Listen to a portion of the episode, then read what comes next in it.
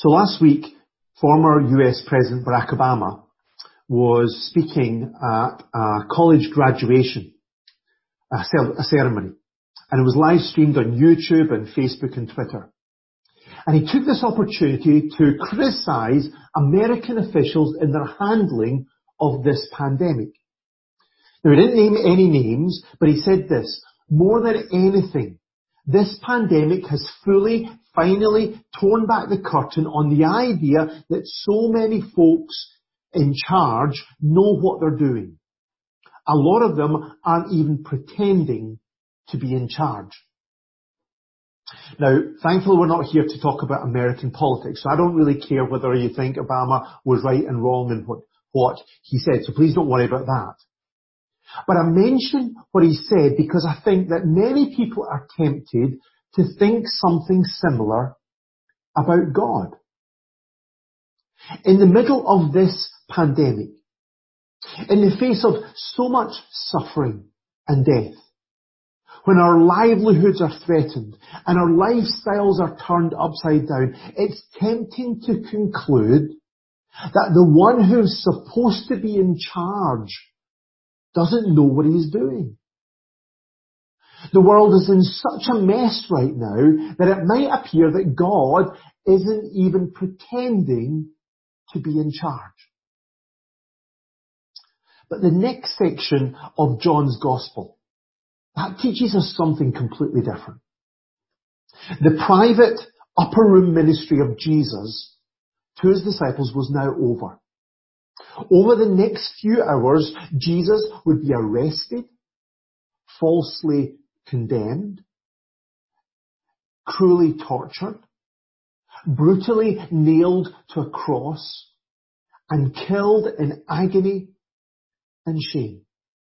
And to many, this looked like a disastrous defeat. He had ridden into Jerusalem claiming to be the king. But now it looked like he hadn't known what he was doing. Surely nobody could even pretend that he was in charge.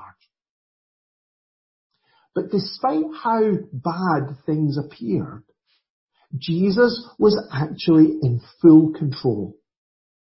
In the middle of the mess, he was in charge and he was fulfilling his Father's will and completing his mission.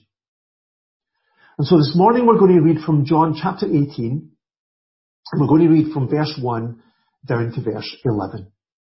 When he had finished praying, Jesus left with his disciples and crossed the Kidron Valley.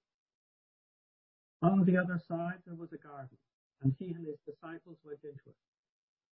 Now Judas, who betrayed him, knew the place, because Jesus had often met there with his disciples. So Judas came to the garden, guiding a detachment of soldiers and some officials from the chief priests and the Pharisees.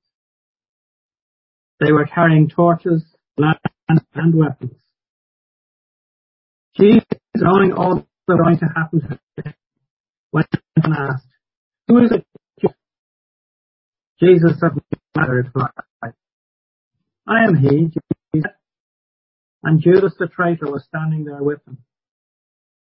When Jesus said, I am he, again he asked, who is it you want? Jesus of Nazareth, they said. Jesus answered, I told you that I am he. If you are looking, then let these men go. This cattle that he had spoken would be filled. I have not lost one of those you gave me. Then Simon Peter, who had a sword, drew it, struck the high priest's servant, cutting off his right ear. The servant's name was Malchus.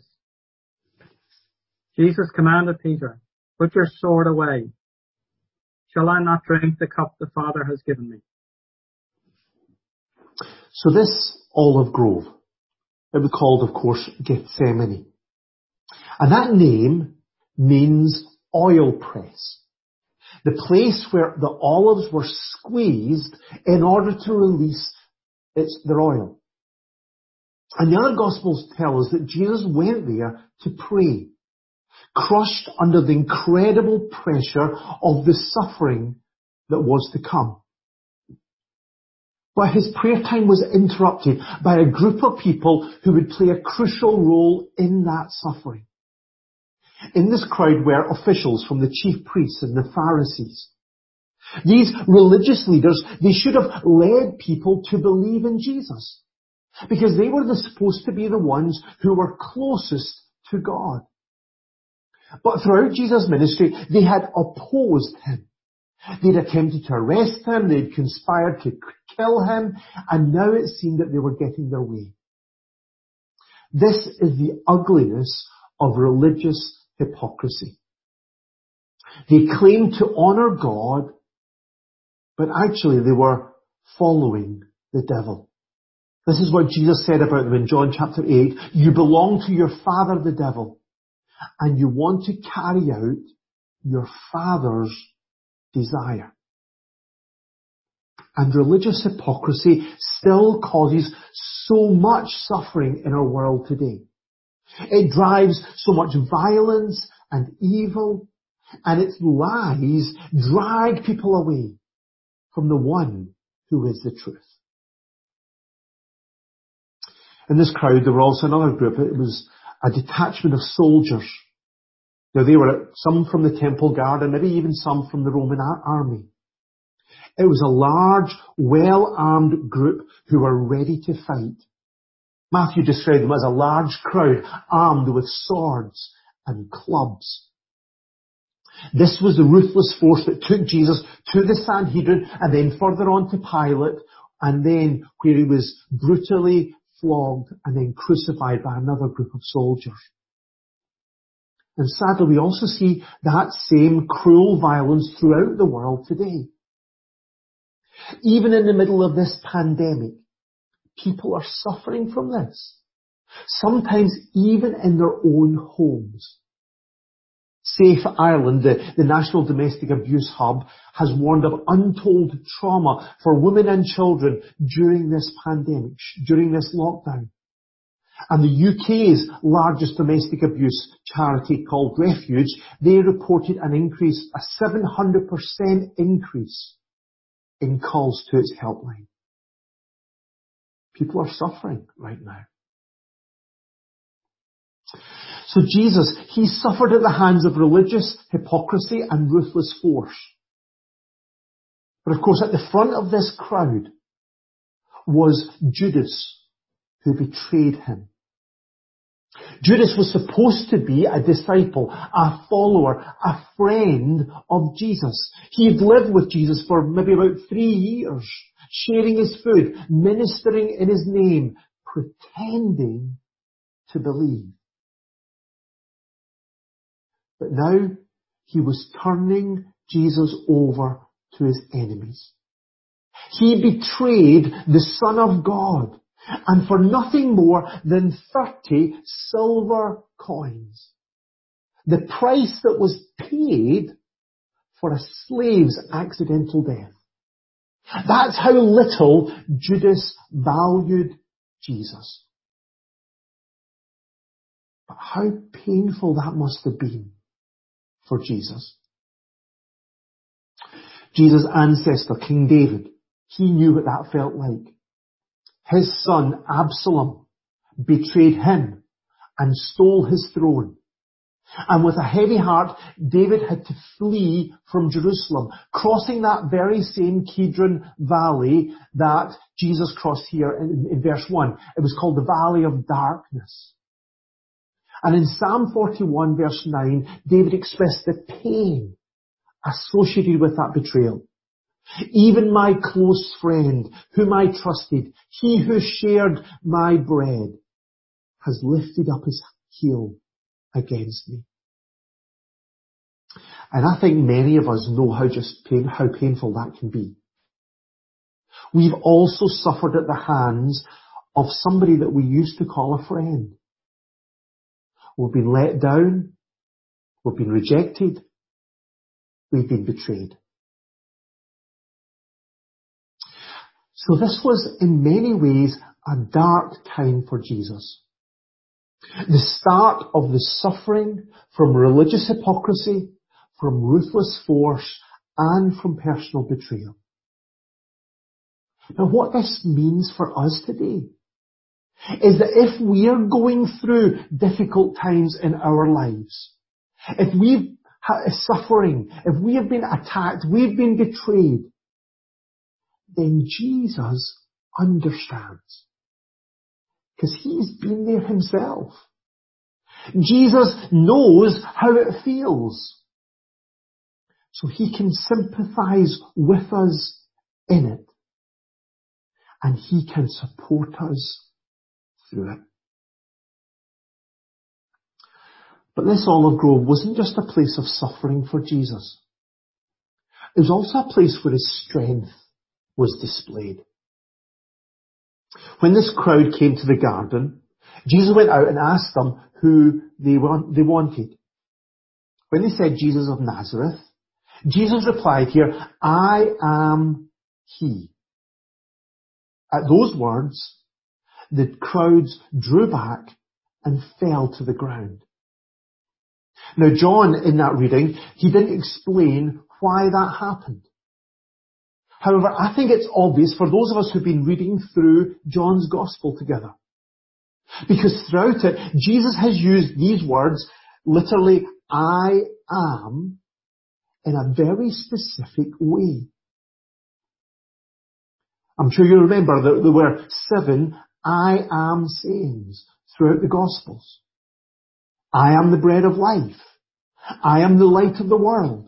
I am the gate. I am the good shepherd. I am the resurrection and the life. I am the way and the truth and the life. I am the true vine. Then Jesus also used seven I am statements where he deliberately used this same phrase. And this is the last of them here, the, the seventh of the I am statements, uh, here in verse 5. In each of these, Jesus was using the covenant name of God. At the burning bush, when Moses asked God his name, God replied, I am who I am. This is what you're to say to the Israelites. I am has sent me to you. This is the name that we know as Yahweh. It declares that God is the I am. He is the self-existent one. He doesn't depend on anyone else. He is eternal, never changing. So here, in this garden, in this olive grove, Jesus was again declaring that He is the I am. He is God. And in the face of this revelation, these men, this crowd, could not stand. They came with the authority of the religious leaders. They came as an armed gang with, with swords and clubs. They came led by a betrayer who thought he'd outsmarted his master. But none of them were strong enough to stand against Jesus. Jesus could defeat them all with a word. Because He is the Lord Almighty. He is the God of angel armies. No power can defeat Him. And we've seen that reality throughout John's Gospel. Jesus has the power over nature and disaster. In the middle of a storm, He can walk on the waves and declare, it is I. Don't be afraid. He also has the power over pain and suffering. To a man who'd been disabled for 38 years, he could say, get up, pick up your mat, and walk. He has the power over death. At his friend's grave, he shouted, Lazarus, come out! And the dead man lived again. He has the power over Satan. He could say, the prince of this world is coming. He has no hold on me. and he has the power to save.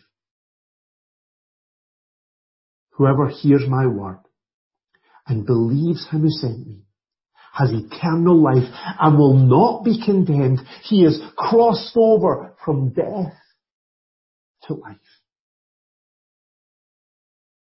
And so this morning, folks, whatever challenges we face, whatever struggles we have, whatever battles we are in, whatever enemy is against us, we don't need to be afraid.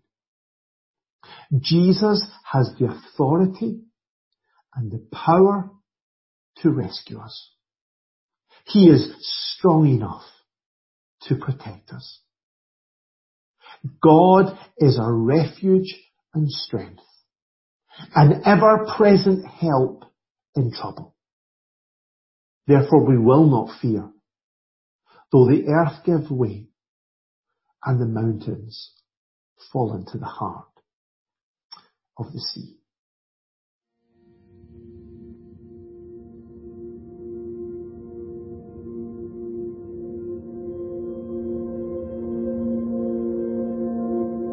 Life can bring us storms. Those moments where we wander, wonder, doubt. The journey doesn't stop, but the progress does. It can be lonely, painful. Sometimes we try to stare it down, as if we could somehow will it to go away or we think we can go toe to toe and come out the other side unscathed. We often forget just how small we are. The truth is, storms are inevitable. But when they appear, we have a protector, a savior who knows a thing or two about calming storms a God who is a stronghold in times of trouble. In our weakness, He is strong. In our fear, He is courage. In our desperation, He is peace. Yes, storms are inevitable. But our God is invincible.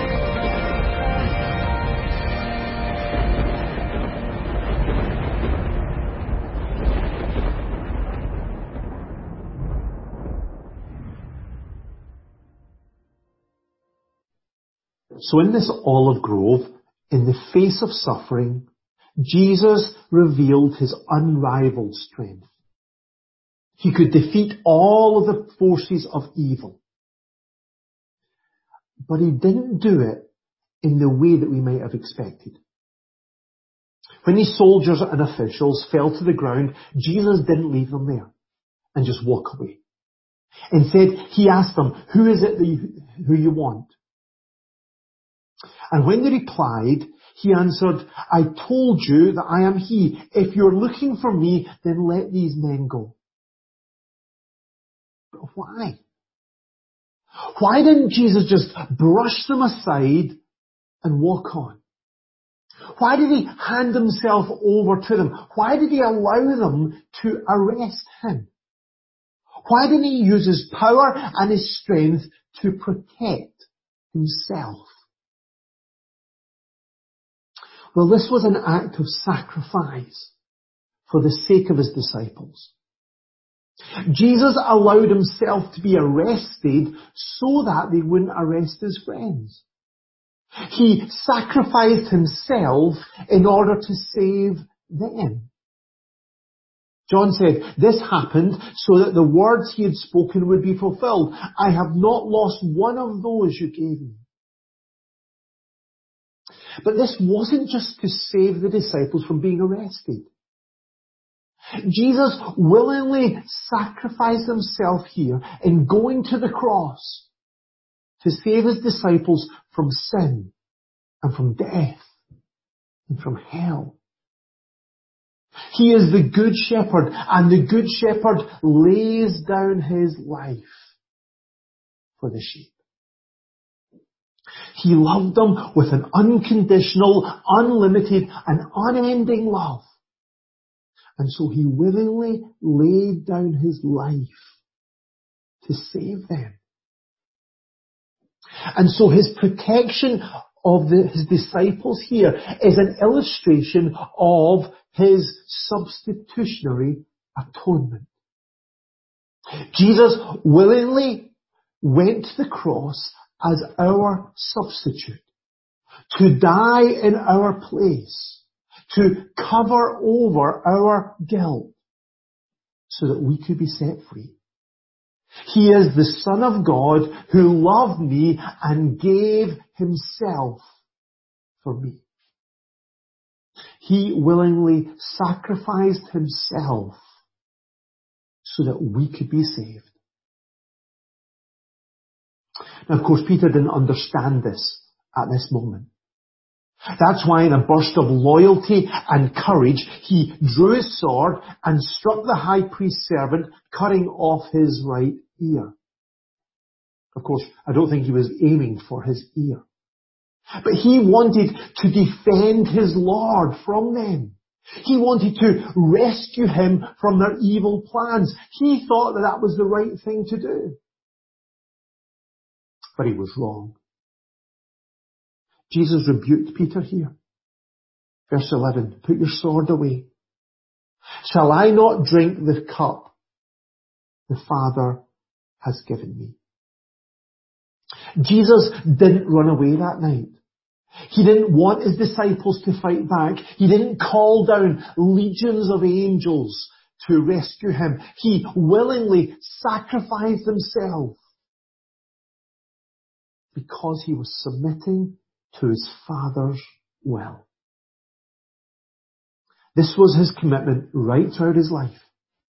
This is what he said in John 6 and 38. I have come down from heaven not to do my will, but to do the will of him who sent me. And his, and this was his commitment, even when it caused to suffer. The cup that he spoke about here in the garden is an Old Testament image of God's wrath. For example, Jeremiah was told by God to take from my hand this cup filled with the wine of my wrath and make all the nations to whom I send you drink it. This is his righteous and holy anger against sin. It is what all who rebel against him deserve. But why should Jesus, the one who perfectly submitted to his Father's will, why should he have to drink from that cup of wrath? Well, it was because on the cross, God made him who had no sin to be sin for us so that in him we might become the righteousness of God. On that cross, all of our sin was placed on him. And God's holy hatred and righteous anger against that sin was poured out on Jesus. So he suffered the payment that should have been ours. He took our death sentence. Or as Isaiah puts it in Isaiah 53, He was pierced for our transgressions. He was crushed for our iniquities. The punishment that brought us peace was upon Him. And by His wounds, we are healed. Now of course this was intensely costly for Jesus. And He knew it was going to be. That's why minutes earlier he prayed three times in the garden. My Father, if it's possible, may this cup be taken from me. Yet not as I will, but as you will. Everything from within him recoiled from the thought of taking upon himself all of the filth of the world, experiencing an eternity of hell for billions of people, being separated from his Father's love. And yet Jesus willingly submitted to it here because it was his Father's will. And Jesus calls us to have that same attitude in our lives. Listen to what Paul wrote in Romans chapter 12 verse 1. He said this, Therefore, I urge you brothers, in view of God's mercy, to offer your bodies as living sacrifices, holy and pleasing to God. This is your spiritual act of worship. In the light of Jesus' loving sacrifice of himself and his willing submission to his Father's will, he calls all of us to give our lives to God, eagerly and wholeheartedly submitting to his will for our lives. And we're called to do this even when it's hard even when it's challenging, even when it involves suffering and struggle, even when we cannot understand what is happening. Each day we're called to lay down our lives in obedience to the one who laid down his life for us. And we should do this eagerly. Because although we might not understand it at the time, although we might not understand everything that's happening, and, and, uh, although it might just look impossibly difficult, we can trust that God's will is always good and pleasing and perfect. So Jesus suffered, but not in defeat.